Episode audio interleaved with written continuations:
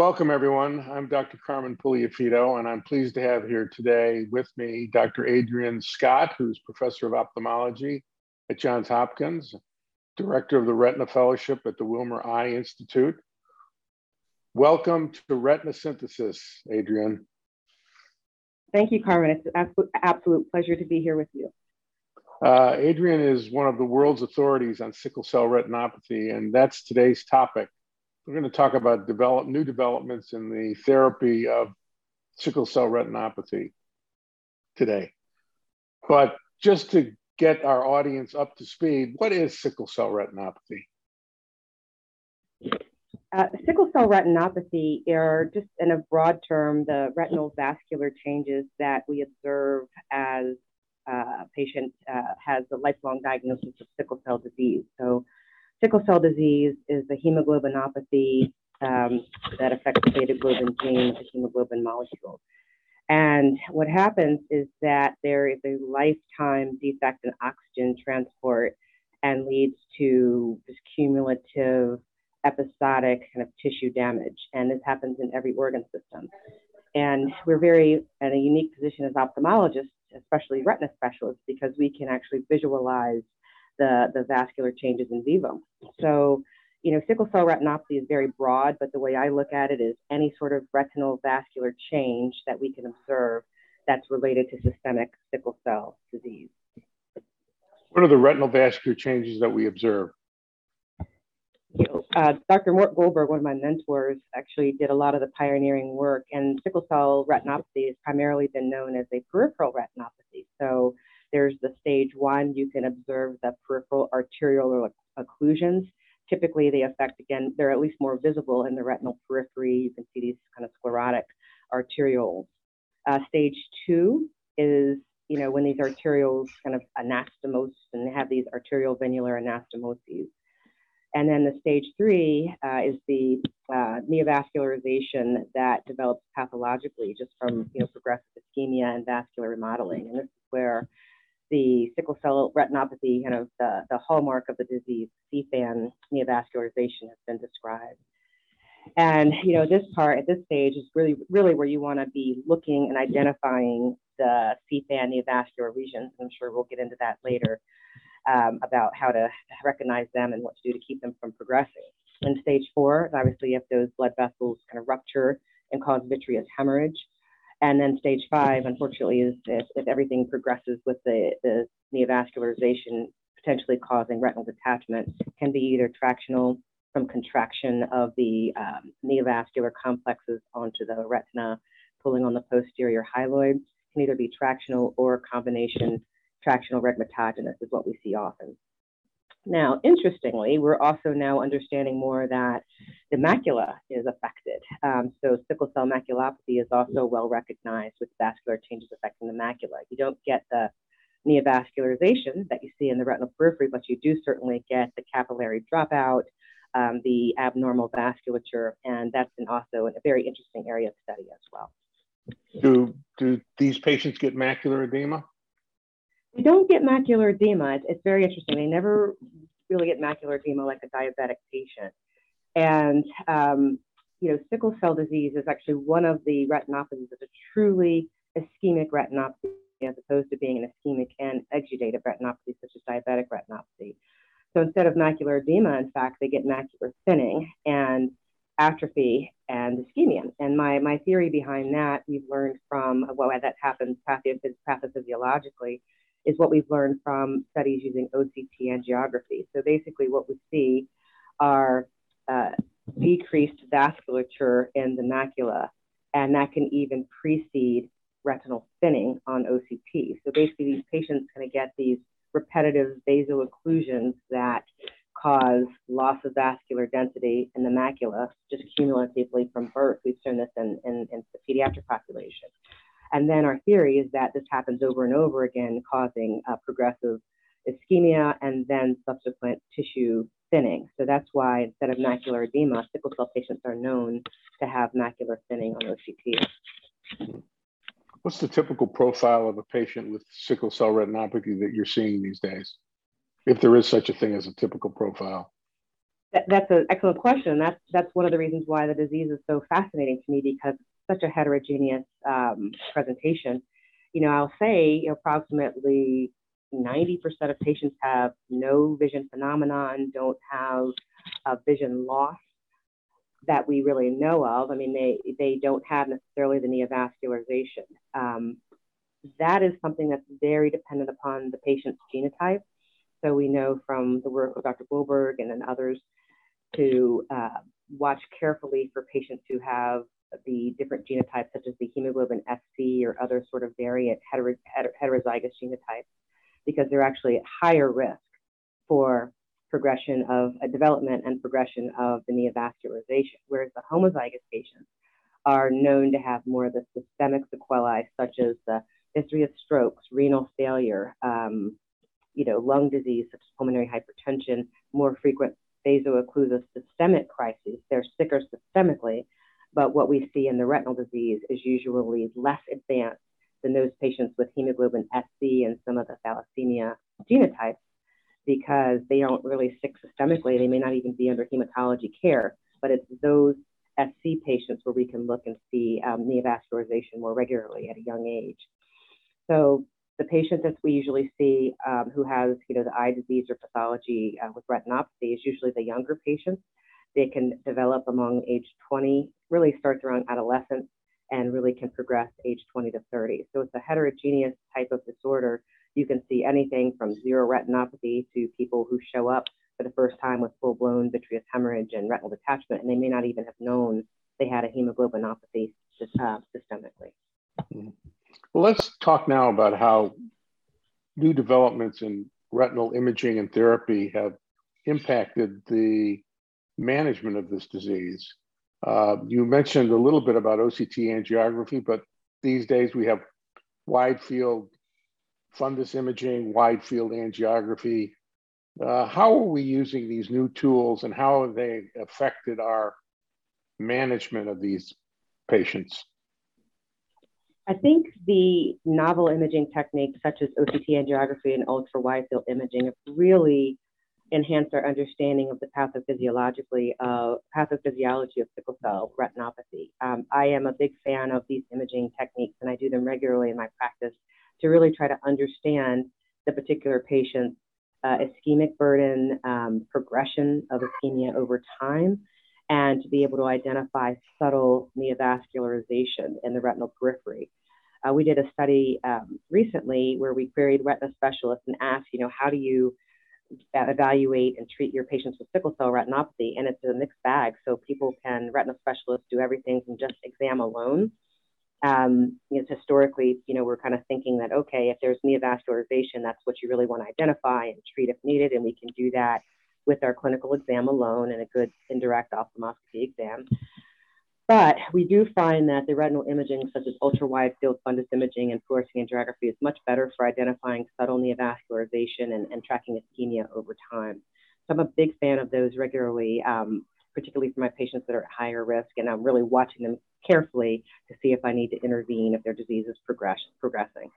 Um, I also, also like to use OCT regularly on my sickle cell patients to track their macular thinning over time.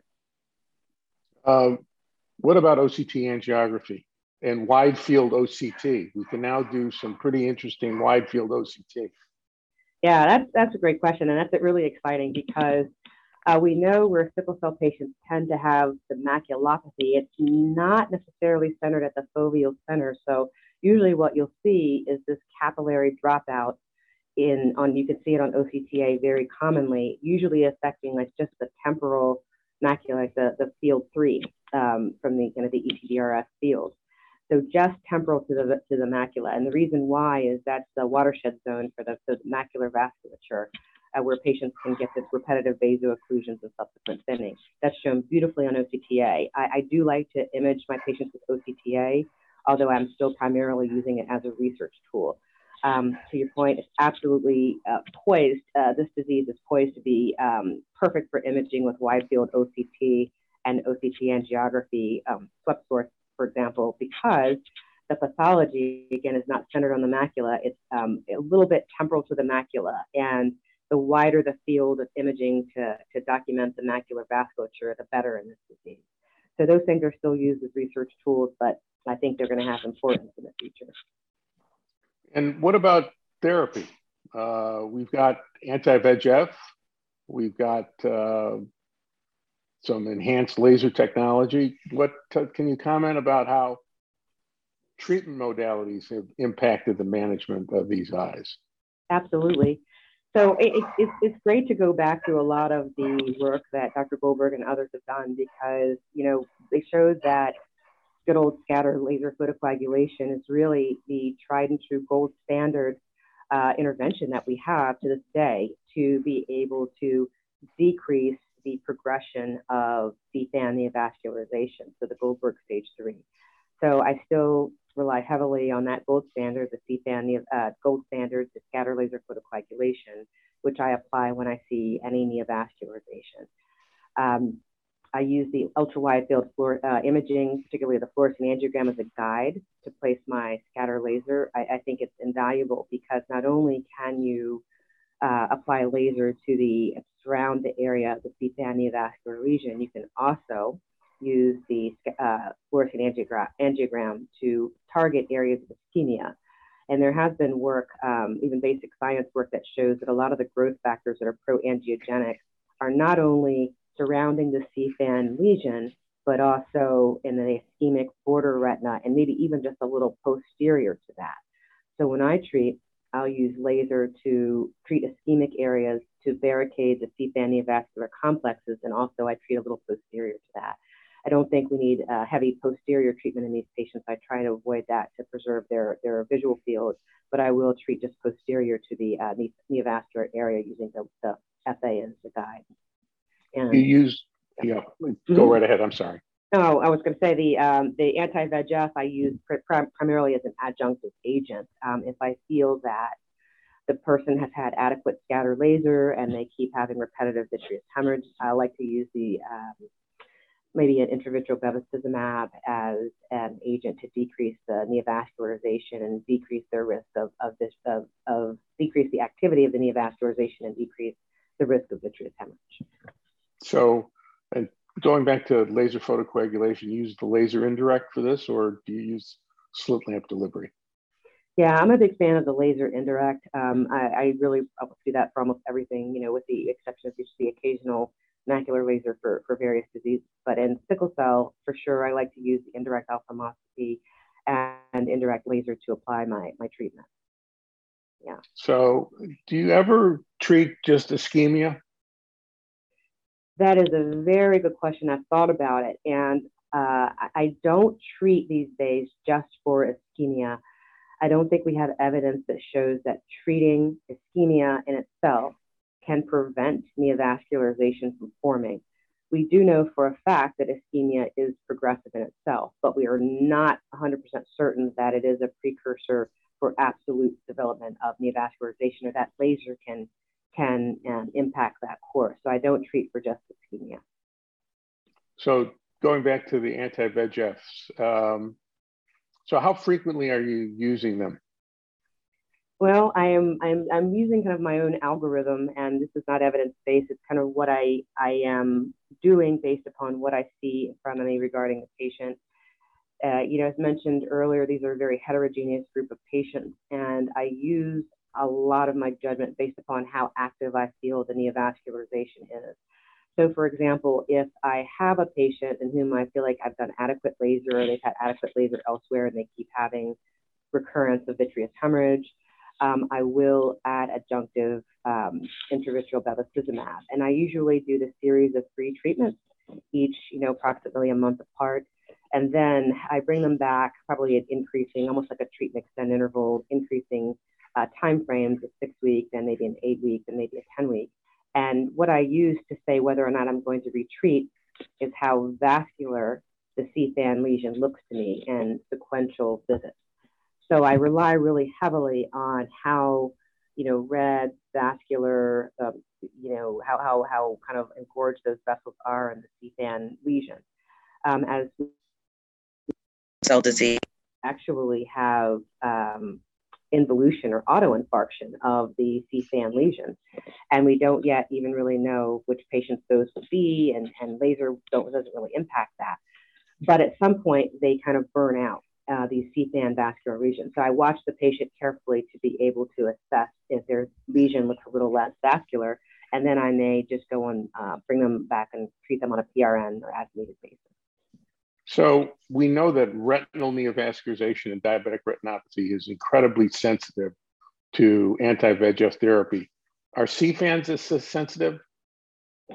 Uh, yes, they are. I, I think that um, you know VEGF, as with diabetic retinopathy, is really just one of the the proangiogenic growth factors involved in the cascade. But we do have some evidence, although limited, that anti-VEGF is helpful, and so sea fan neovascular lesions do respond beautifully to uh, anti-VEGF treatment. And you know, I start with just the you know good old basic bevacizumab. I think that kind of does the trick in a lot of cases. Um, interest, in, I'm interested in the future to gather more evidence if there's another anti-VEGF agent that may be more durable or, or you know, a decreased treatment burden. But at this point, I'm just treating with bevacizumab, and it seems to work nicely.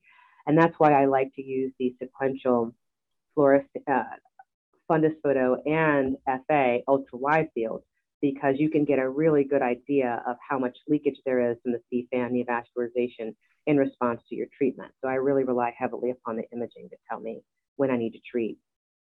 What about surgery in these eyes? You know, these, these eyes, you know, the goal of, of treatment, and especially in these eyes, which have a little complex, extra complexity to them, um, as uh, with the patients who have the systemic sickle cell disease, there's some extra things you have to think about and extra considerations that make surgery challenging. So my main goal in these eyes is to do whatever I can in the clinic to keep them out of the operating room. Um, you know, so that's a combination of laser, anti-VEGF, and managing them in clinic. But you know, as you you do have patients that will progress. Um, so I do take to surgery patients that I feel like have continued vitreous hemorrhage despite my management with laser and anti-VEGF therapy.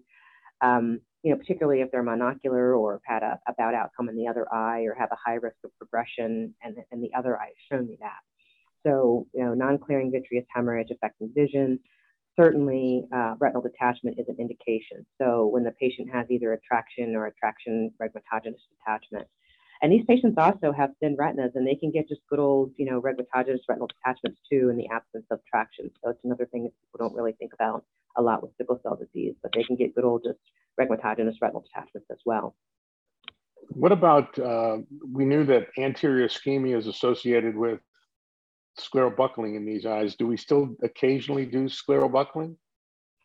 Yeah, so my, my approach in these patients is to add a scleral buckle if I feel like it would help support the peripheral pathology. Um, these are young patients, uh, you know, so when you're going to see somebody with proliferative sickle cell retinopathy that's advanced, unfortunately, it's going to strike the person in their 20s to 30s. So they're going to be phakic.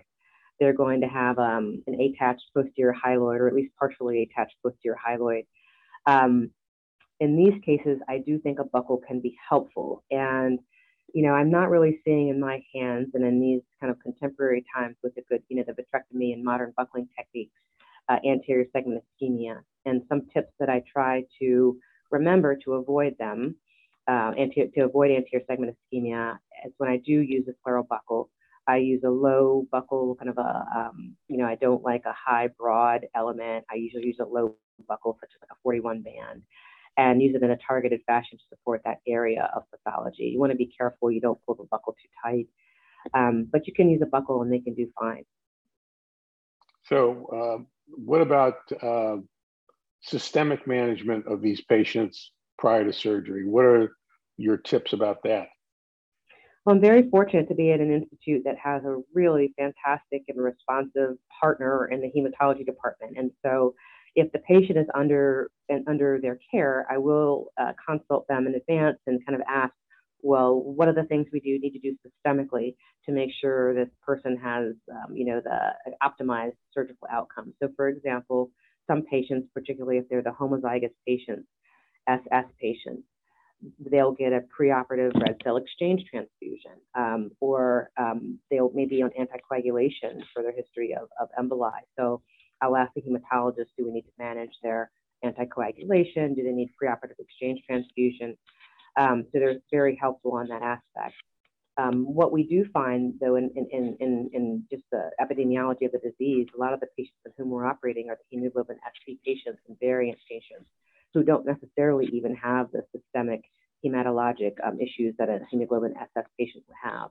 Now, that said, uh, they may not be under the care of the hematologist. Now, that said, I do try to follow the kind of the same principles of sickle cell disease management that I can in all these patients. So I'll consult preoperatively with the anesthesiologist, make them aware of the patient's history of sickle cell disease, making sure the operating room is warm. Um, we know that sickle cell disease, sickle cell pain crises are worse when the patient is cold um, and the temperatures are low. I try to maximize their preoperative hydration, so they may have a, um, you know, a preoperative bolus of IV fluids before surgery and definitely oxygenation is important. So these are things I communicate to the anesthesiologist ahead of time in the case and also through the case to make sure that the oxygenation is maximized in, in the patient. So just have to be very thoughtful about the overall systemic disease and, and as we're working on, on the retina repair in the operating room. There's been a lot of excitement about genetic therapy for sickle cell disease. What are their ophthalmologic implications of of gene therapy? Yeah, you know, gene therapy is, is, is just really a, um, a exciting field for, for many diseases and has had some success in sickle cell disease. It really makes sense that you have a targeted yeah, gene mutation that gene therapy would be would be uh, helpful, promising treatment. So gene therapy, gene editing have been shown to be successful in patients with sickle cell disease. We don't as yet know how that impacts the retinopathy, but that's definitely an area ripe for future study. Um, you know, we were looking at things like end organ damage and, you know, after gene therapy, did the patients have decreased risk of stroke? Do they have decreased risk of renal disease? And we're really primed as ophthalmologists and retina specialists to be able to understand what's going on in the retinal vasculature in response to those treatments. So they're not as widespread as we would think and we would hope. Um, with gene therapy and some of the kind of the novel systemic treatments. Um, sickle cell disease at this point unfortunately affects individuals who are of lower income, may not have as, as robust access to care as, as, as others. And so kind of those types of therapies sometimes are, are limited as far as the access to the patients getting them. So we don't see a lot of the patients with sickle cell disease yet getting the novel therapies, but um, when we do and as we do, it's important to understand. And I think we're really poised uniquely as the retina specialists to understand what's going on in the vasculature. Well, thank you so much for this interview. It's uh, it's a disease that's obviously been around for a long time, but it is dramatic how modern imaging and treatment has impacted this. And I really appreciate your time. It is my absolute pleasure, and I thank you for having me.